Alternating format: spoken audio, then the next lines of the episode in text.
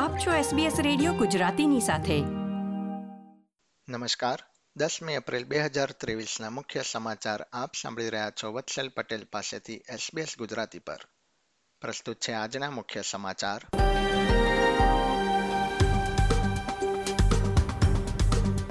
Western ઓસ્ટ્રેલિયામાં વાવાઝોડાની આગાહી વચ્ચે દરિયા કિનારાના સમુદાયો એલર્ટ પર. ઇસ્ટર લોંગ વીકેન્ડ દરમિયાન દેશમાં માર્ગ અકસ્માતમાં ચૌદ લોકોએ જીવ ગુમાવ્યા.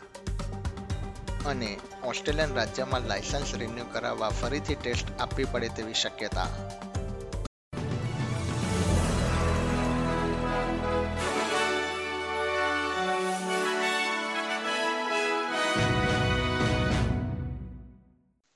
હવે સમાચાર વિગતવાર. રાજ્યના ઉત્તરીય દરિયા કિનારે ઉત્પન્ન થઈ રહેલા વાવાઝોડાના કારણે વેસ્ટર્ન ઓસ્ટ્રેલિયાના અમુક ભાગોમાં ભારે વરસાદ તથા ઊંચા મોજા ઉછળે તેવી આગાહી વ્યક્ત કરવામાં આવી છે. હવામાન વિભાગના જણાવ્યા પ્રમાણે વાવાઝોડાનું સોમવારે નિર્માણ થાય અને તે બુધવારે બ્રુમ સુધી પહોંચે તેવી શક્યતા છે. ત્યારબાદ તે આગામી બે દિવસ પોર્ટ હેડલેન્ડ ખાતે ગંભીર અસર કરે તેમ હવામાન વિભાગે જણાવ્યું હતું.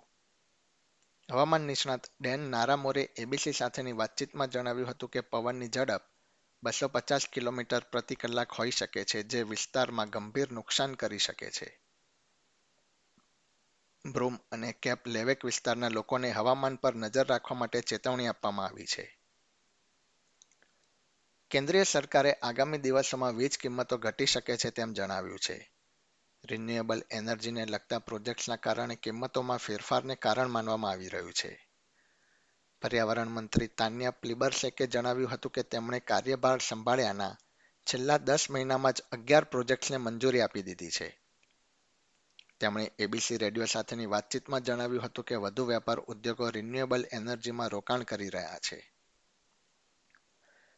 ઇસ્ટર લોંગ વીકેન્ડ દરમિયાન ઓસ્ટ્રેલિયાના રસ્તા ઉપર અકસ્માતમાં ચૌદ લોકોએ પોતાના જીવ ગુમાવ્યા છે. પોલીસે ડ્રાઈવર્સને વધુ સાવચેત રહેવા માટે અપીલ કરી છે. ન્યૂ સાઉથ વેલ્સના એક્ટિંગ પોલીસ કમિશનર ટ્રેસી ચાપમેને સેવન ન્યૂઝને જણાવ્યું હતું કે રાજ્યમાં છ લોકોએ જીવ ગુમાવ્યા છે. નોર્ધન ટેરેટરીમાં બે તથા વિક્ટોરિયામાં એક વ્યક્તિનું મૃત્યુ થયું હોવાની માહિતી મળી રહી છે. Queensland police senior sergeant Beth ફ્લેચરે જણાવ્યું હતું કે ઓવરસ્પીડના કિસ્સા વધ્યા હોવાના કારણે લોકોએ તેમના વાહનની ગતિ પર નજર રાખવી જરૂરી છે. ક્વીન્સલેન્ડમાં ડ્રાઈવર્સે તેમનું લાયસન્સ રિન્યૂ કરાવવા માટે ફરીથી ટેસ્ટ આપવો પડે તેવી વિચારણા ચાલી રહી છે.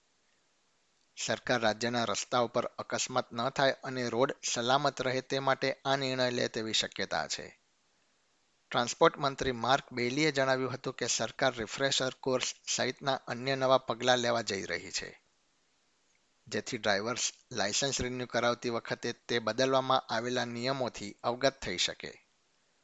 આ ઓનલાઈન ટેસ્ટ લર્નર તથા નવા ડ્રાઈવર માટેની પરીક્ષા જેવો જ હશે, જેમાં ડ્રાઈવર્સ મોબાઈલ ફોનના વપરાશ સહિતના નવા નિયમોથી માહિતગાર થશે. સિડનીમાં એક મહિલા પર હુમલો કરીને તેનું મૃત્યુ નિપજાવવાનો એક પુરુષ પર આરોપ લાગ્યો છે.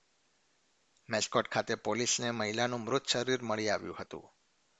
શરીર પર એકથી વધારે ઘા લાગ્યા હોવાનું પોલીસે નોંધ્યું હતું. એકસઠ વર્ષીય પુરુષને મેસ્કટ પોલીસ સ્ટેશનમાં ધરપકડ કરવામાં આવી હતી.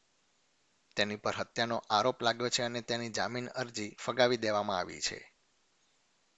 આંતરરાષ્ટ્રીય સમાચારોમાં, ફ્રાન્સના શહેર માર્સેલેમાં એક ઇમારતમાં ધડાકા બાદ તે ધરાશાયી થઈ જવાથી આઠ જેટલા લોકો ગુમ થયા હોવાની માહિતી મળી રહી છે.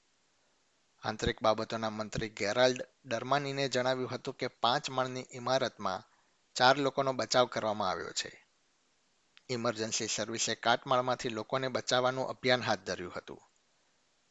આઠ લોકોનો હજી સુધી સંપર્ક થઈ શક્યો નથી.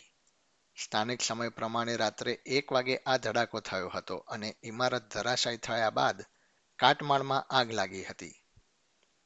છ લોકોને ગંભીર ઈજા સાથે હોસ્પિટલમાં દાખલ કરવામાં આવ્યા હતા. આ સાથે જ આજના સમાચાર સમાપ્ત થયા. આ પ્રકારની વધુ માહિતી મેળવવા માંગો છો અમને સાંભળી શકશો Apple podcast Google podcast Spotify કે જ્યાં પણ તમે તમારા પોડકાસ્ટ મેળવતા હોવ.